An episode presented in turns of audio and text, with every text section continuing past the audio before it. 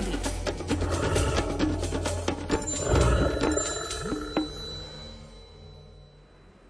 Prírodovedec Miroslav Saniga si veľmi želá, aby prastarý hluchání rod, ktorého osud sa začal písať už do ľadovej, nikdy nevyhynul. Spomienky a obrázky z pozorovania hlucháňov zakomponoval do knižky Rozímanie s hlucháňmi a v nej nachádzame aj príbeh o hlucháňom predstavení v repríze.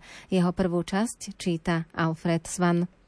Keď dole sa zavíta najkrajší mesiac v roku, október, moja duša pokreje rovnako ako na jar. Októbrové reprízové predstavenia hlucháňov na tokaniskách majú svoje jedinečné, neopakovateľné čaro, ktoré možno len veľmi ťažko vyjadriť slovami. Každú príležitosť, ktorá sa mi naskytne, využijem a idem si posedieť aspoň ráno na pár minút do hľadiska hluchánieho divadla, aby som smel vychutnať pôžitok z ich októbrovej pobožnosti, ktorou vzdávajú kohúty vďaku prírode a jej stvoriteľovi za to, že im požehnal v jarnej láske potomkov.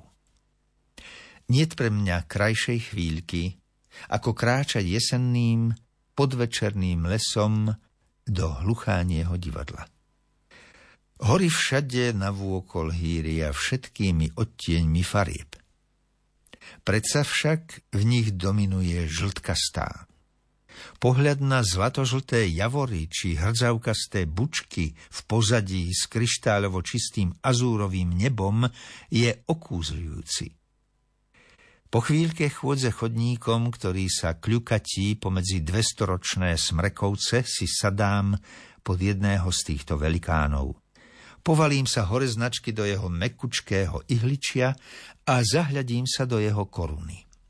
Ponúka mi nevšedný obrázok, ktorý ma v tej chvíli unáša do romantického snenia. Žltkasté ihličky žiaria v slnečných lúčoch v objatí blankitnej oblohy. V ubolených očiach cítim blahodarný účinok tohto pohľadu a cez vnútorné vnímanie tejto krásy sa moje srdce lieči. V tom zafúka Vánok a jemné ihličie sa začne sypať na zem ako drobný dáždik. Zvuk, ktorý spôsobuje cupotajúce ihličie, lahodí môjmu sluchu a pôsobí na moje vnútro tak upokojujúco, že ma pritom berú driemoty. Spolospánku ma preberá až prenikavý hlas orešnice, ktorá si sem prišla lúskať oriešky z nedalekej lieštiny. Až keď mi prázdna škrupinka z vylúskaného lieskovca cupla rovno do tváre, roztvoril som oči a načisto som precitol. Chvíľočku som si ešte poležal v mekučkom ihličí, hľadiac do korún smrekovcov, pomedzi ktoré presinievala obloha.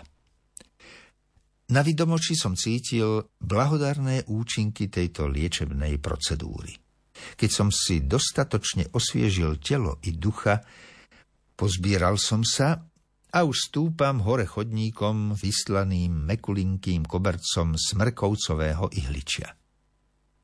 Keby aspoň zopár smrekovcov ráslo v hľadisku hluchánieho divadla, potom by som nemal problém priblížiť sa na dohľad ku kohútom a zblízka si ich popozerať, hútam v duchu. máme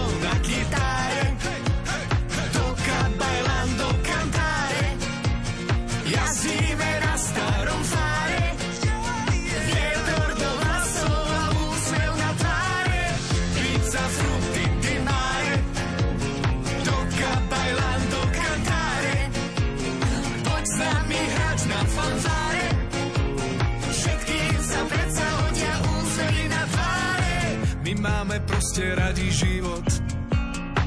Každú farbu, každý odtieň. Kto chce, ten si nájde dôvod. Prečo si v pohode užívať každý deň? Čo už keď mám tak rada svet, krajiny lesov aj púští, na čo pri veľa slov či viet. Kto ešte váha, nech to aspoň skúsi. Veď čo je tu dnes, zajtra už byť nemusí. No nie je dôvod na paniku. A kto má strach nech teda skúsi. Čo my máme dávno vo zvyku pustiť si muziku len pár akordov na gitáre. Toka bailando cantare. Jazdíme na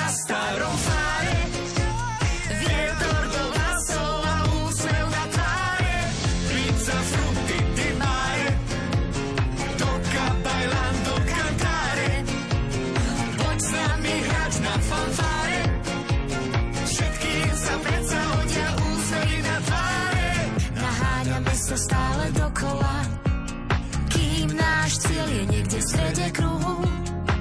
Aj tak to boli super časy, na čo nám je dážnik, vedie vidieť dúhu. My máme proste radi život. Každú farbu, každý odtieň, Kto chce, ten si nájde dôvod. prečo si v pohode užívať každý